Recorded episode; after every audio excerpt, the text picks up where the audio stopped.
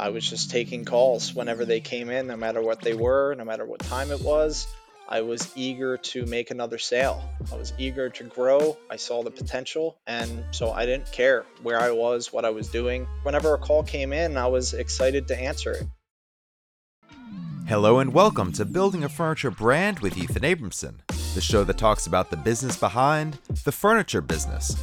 On this episode, I sit down with Andrew Barbaro, owner of the furniture company Lumber Lovin'. Customer service is an art, and when you're selling on platforms like Etsy, it's an art that you need to perfect to stand out. And so that is exactly what Andrew has been doing for the last six years. Growing his business skills alongside his client skills has led to continued success in this industry, well beyond what he could have imagined when he started out. Andrew's business is also a masterclass in finding your own niche in a market and focusing on that market to make the most of what you offer. So follow along as we talk about how to make Etsy work for you, working with customers remotely, managing your company's growth, and much more. So let's start the episode and hear about Andrew's story in his own words. Yeah, as a kid, I loved building. I mean, not just building, but just having an entrepreneurial spirit in general. I used to go to flea markets and set up uh, stands selling what I thought was trending at the time. So, woodworking wise, it was always a passion of mine when I was really young, but we didn't grow up with much, so I didn't have any tools. So, that came much later. You know, life hits you and to get a job, pay the mortgage, all that good stuff. So, basically, my whole woodworking journey started with our cat and our dog and their love hate relationship. So the cat would chase the dog, dog would chase the cat. Uh, it was a nut house. So wife asked me if I could build a gate to separate the dog from the cat that also had like a little cat portal. So luckily we just gutted our daughter's, my stepdaughter's bedroom, and her walls were covered with three quarter inch uh, cedar boards. And when I took them down, they were beautiful. So I put them in the basement. We had a pretty large basement. I had a table saw from a job I was uh, working previously. So I was like, oh, maybe I'll try messing around with some of the boards. And that's what I ended up building the cat gate out of. And my wife Jess said, that's beautiful. You should try to sell it online.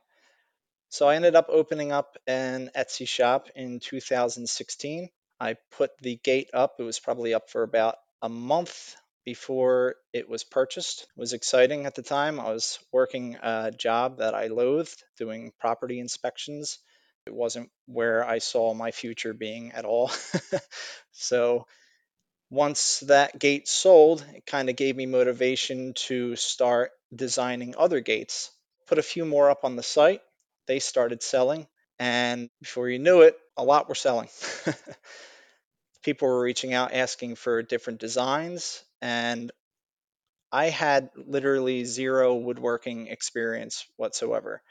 Uh, my past jobs were in uh, sheet metal, welding, fabricating that way. So I was always building, but not really uh, woodworking. It's a completely different animal. I wanted to see if I could figure out how to do, you know, whatever job they were giving me. So I pretty much take on every order that came in. Someone would pitch me a barn door. I tried it. It worked out. I shipped it out. They installed it. They took pictures. They sent it back. Pictures were beautiful. So I used those photos from the customer to create another listing. And then we started selling barn doors.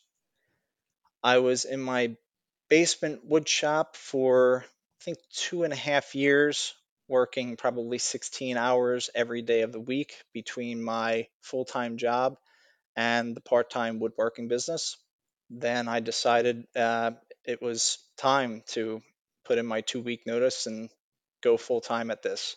Orders were coming in pretty much every day or every other day. And I had a pretty good product line that was different. It filled a niche and people liked it. To this day, with over, I think, 550 reviews, were nothing under five stars.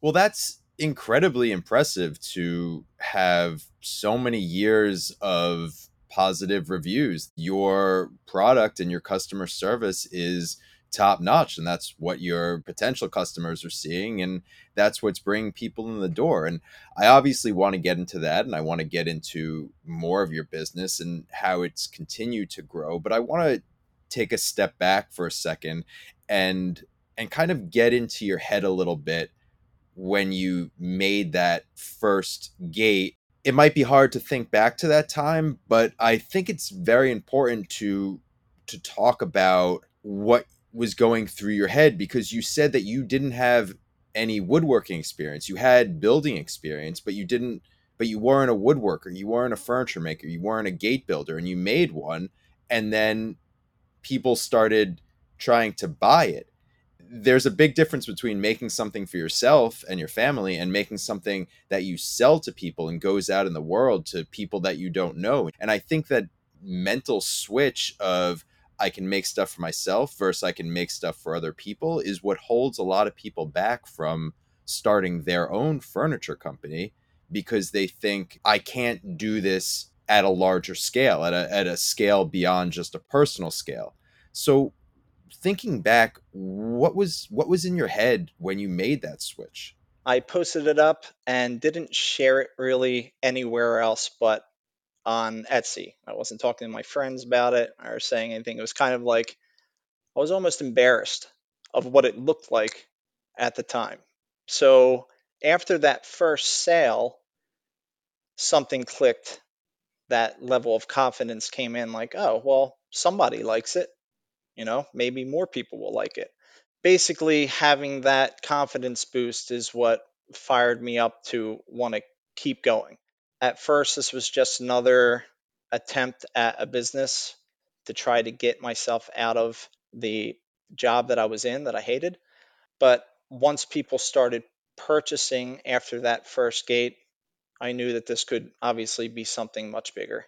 Well, after six years in business, it's obviously something bigger. Something bigger has grown out of it. And you've moved from your basement to a shop and you have three employees plus yourself and it's it's turned into something bigger than I'm sure you ever could have imagined in the beginning when you sold that first uh, cat dog divider. Absolutely.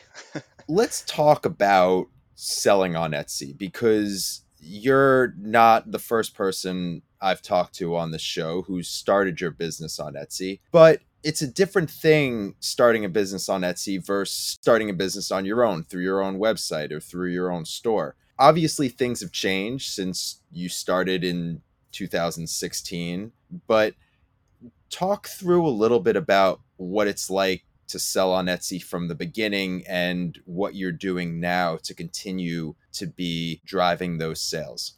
All of the research into how to set up Etsy came obviously from my end, just Googling, looking at other people's shops, how they have it set up, how they have their photos set up, how their wording is, keywords, SEO, all of that I did on my own, trying to gear all of my tag words obviously towards the products I was selling. Once I had that in place and customers were reaching out, I've always been a very good people person, customer service person. So whenever there was a message, I'll have my notifications on. If there was a message, I try to respond to it immediately, no matter where I was or what I was doing. Uh, people don't really like to wait, or at least I don't anyway. I'm not very patient. so I always try to respond to customers immediately and friendly and try to engage with them as much as possible and pick their mind into what they want. Uh, a lot of customers that reach out don't know what they want. They have a beautiful home, they want something that fits well with their decor. And I like to be that guy that can give my input as far as design, color, and whatnot uh, for a piece that is personalized, tailored to their needs. Customers love that. Custom furniture is hard when you're doing it locally, but you're doing it all over the country and balancing that five star review and also not seeing actual spaces and designing it just over the phone that must get pretty tricky how are you doing that so well what's the the secret of being able to get good site measurements, get a good design sense, get exactly what the client wants, not only visually what they want, but also actually works in the space. How are you doing that? Sure. Well, the photos are a great start, showing them dimensions, exact dimensions needed with lines. So it's uh, very user friendly having those photos. That being said, not everyone is great with a tape measure. So I always offer my phone number to FaceTime to help them walk through the process. That doesn't happen often though. If there's ever an issue fitment wise, it's typically an easy fix by just uh, sending out a new component to the gate. Now, I never charge for sending out that additional component if it needs to be optimized. If their dimensions were off, I'll help them out and I'll send that out to them uh, uh, free of charge. It's worth that. It's worth that extra $15 if they're going to leave a five star review, tell their friends, gaining more word of mouth sales. Sometimes I'll mess up on a dimension. I'll have to swallow my pride. That's fine. Remake the gate, send it out free of charge. Obviously, I won't have them eat shipping or anything like that, especially if it's on my end, obviously. But any problems, any hiccups, take care of immediately. And people will remember that forever. Every time they look at that gate, every time they have company over, they'll be excited to say, "Hey, this guy Lumber Lovin, he really did a great job with this gate. Uh, he he messed up one dimension, but he he came back, he fixed it uh, promptly, and it goes a long way for sure."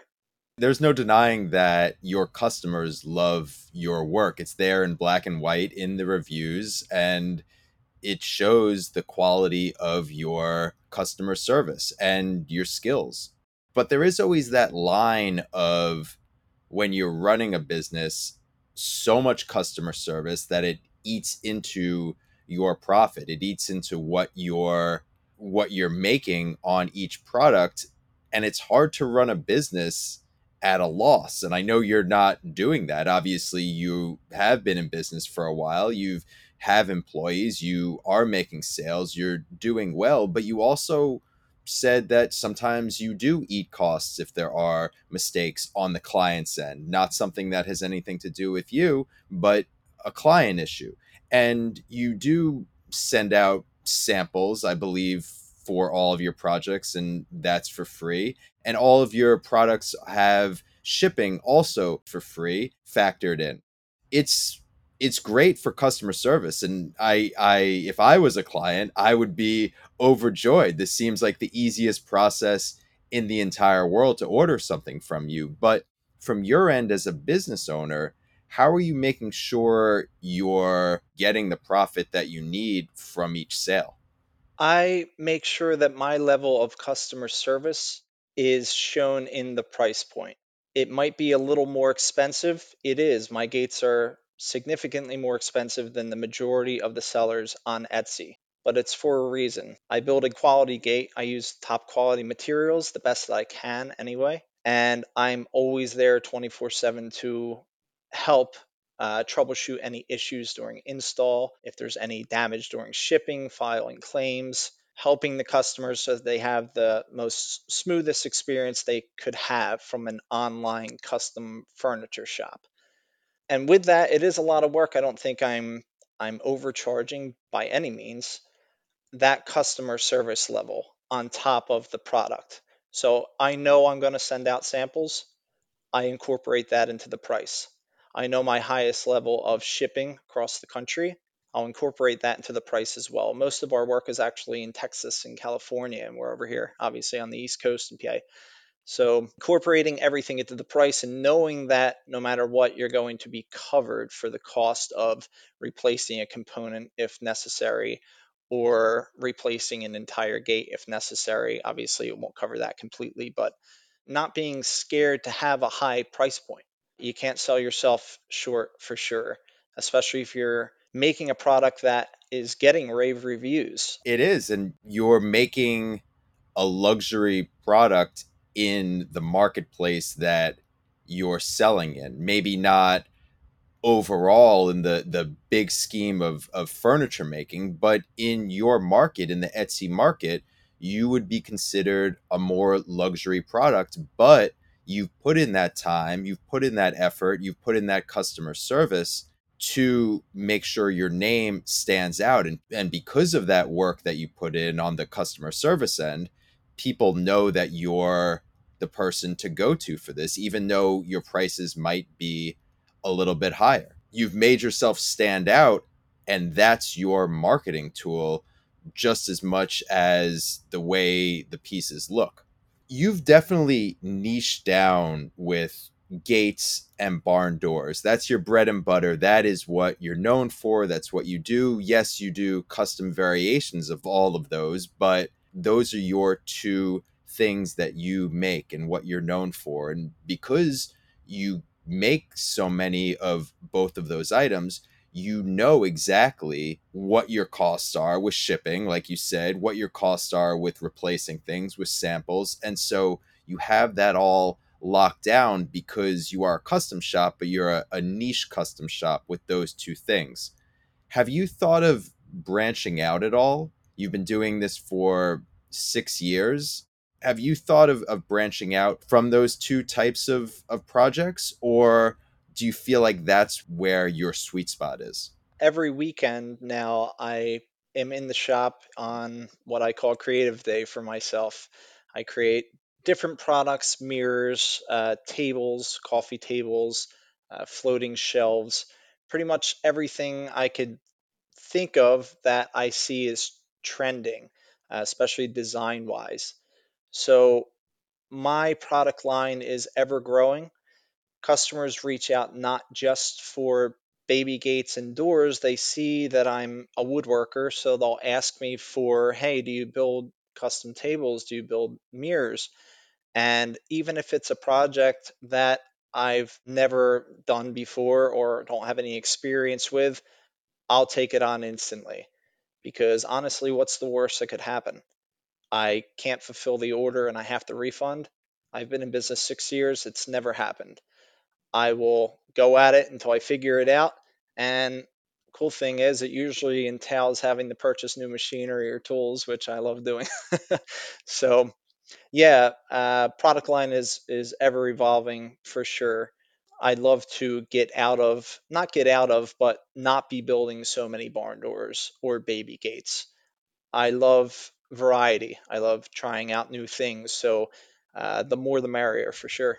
People who are very familiar with selling on Etsy might know this answer, but there's a lot of people out there who are not that familiar. And so I'm asking this question for them when you get a client reaching out and they say, Can you make something that's not on your Etsy page? How does that work on the back end, on the business end? Because you don't have your own website. Your only form of sales is through the Etsy page. When somebody says, I love your work, I want a table, but it's not there, what are the steps you take to sell that table to the customer? So essentially, I'll ask them for an inspiration photo to give me an idea of what they want. Once I see that photo, I'll let them know if it's doable. I'll usually draw up a sketch, send it back to them, say, hey, we can do this, do a slight variation. Or if it's something that I'm confident enough that I can mimic myself, I will use the inspiration photo that they sent me as their main listing photo in the link that I send them to purchase. So basically, it looks like another product on my site. Now, that's an inspiration photo, means it's probably copywritten or something along those lines. So I don't want to keep it up on the site. So it's a one and done. It will be a, a quantity one link I send to them. Once they purchase, I build, I ship out. Once they get it, as soon as I know it's delivered within a few days, I follow with, up with the customer and say, hey, love to get your input on you know how the table turned out or whatever it is i always ask for a review i never push it i just say you know reviews really help my small business grow like to leave a review that'd be great if not no worries but i always ask for a photo as well hey send some photos i love having new designs to showcase on my site and 99.9 of the customers will send that photo especially if they're in all of what you just sent them those photos will replace the main listing photo, and that will be a totally new listing on my shop. And for the most part, my customers are awesome photographers. So I have, you know, most of the the listings on my site 99% of them at least are all photos that were sent from customers and they look beautiful. Some I'll have to doctor a little bit, but it's, you know, that's not a big deal. So all of your sales are going through Etsy. You're not taking anything off the platform. Actually, the our off Etsy sales have gone up substantially since um, the six years we've been in business. As soon as I started getting some reviews on Google, I have 60 reviews on Google, which is actually high for a lot of furniture companies. And I attribute that to sending customers a Google review link as well, especially if they're off Etsy. If they're on Etsy, I'll ask them, you know, you could either leave a review on my Google business page or on Etsy itself or on both if you'd like. And usually people do both. So we did probably, I think, another 1,500 sales off of Etsy just from word of mouth or people Googling my page and finding me that way you seem to have the client review pitch down to a science. You're getting reviews from everywhere and good reviews, not just he was okay or that was okay. You're getting good reviews. Business owners are sometimes afraid to ask for reviews because they feel like it's imposing on their client. They don't want to put extra work on their client. They don't want to to come off seeming pushy and then the reviews won't be good because that's the last taste that the customer has of the interaction. What does your asking for reviews process look like on Etsy and also off Etsy? And how are you doing it in such a way that people want to leave reviews? They not only are doing it, but they're excited to do it and they're giving you good reviews and they're giving you pictures and they're they're telling their friends basically I'm blessed with customers that are very, very happy with their product. And as soon as I ask, I, I always follow up. I don't immediately ask for the review. I follow up once I know the product is delivered just to see that it was delivered intact and everything is fitting and functioning the way it should be. Once they respond, they're already pretty excited you know, this looks great. This is a focal point in our home. We love it. Uh, as soon as that message comes in, that's when I say, I'm so happy that you love the product. If you get an opportunity to leave a review on our Google business page or on our Etsy, that would be great. They really help my small business grow. If not, no worries at all. And I don't think that's applying any pressure whatsoever. That's and and like I said, the majority of the customers are eager to do that. They usually do it within minutes of me sending that message. And like I said, they'll do both. They'll do, do Google and they'll do Etsy. Sometimes they'll go on my Facebook page.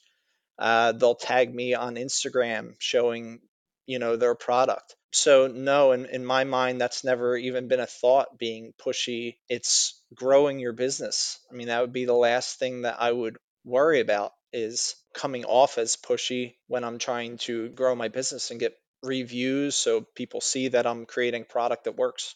I think anybody who's listened this far into the episode understands that the key takeaway is customer service for you and that's that's how you've grown and that's how you continue to grow. Absolutely.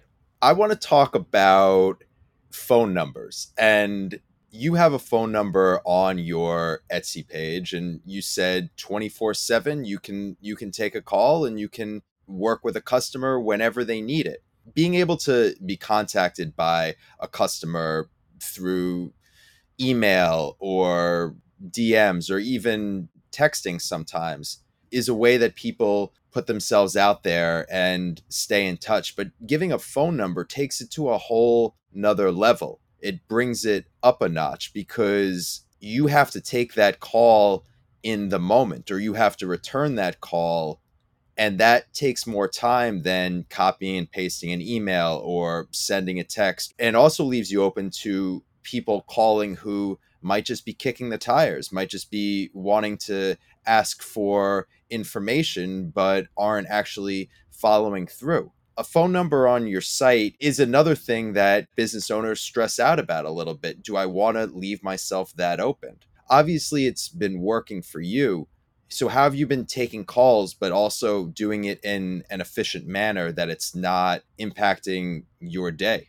Well, a work line is a must for sure. So, I have a work cell phone that I use.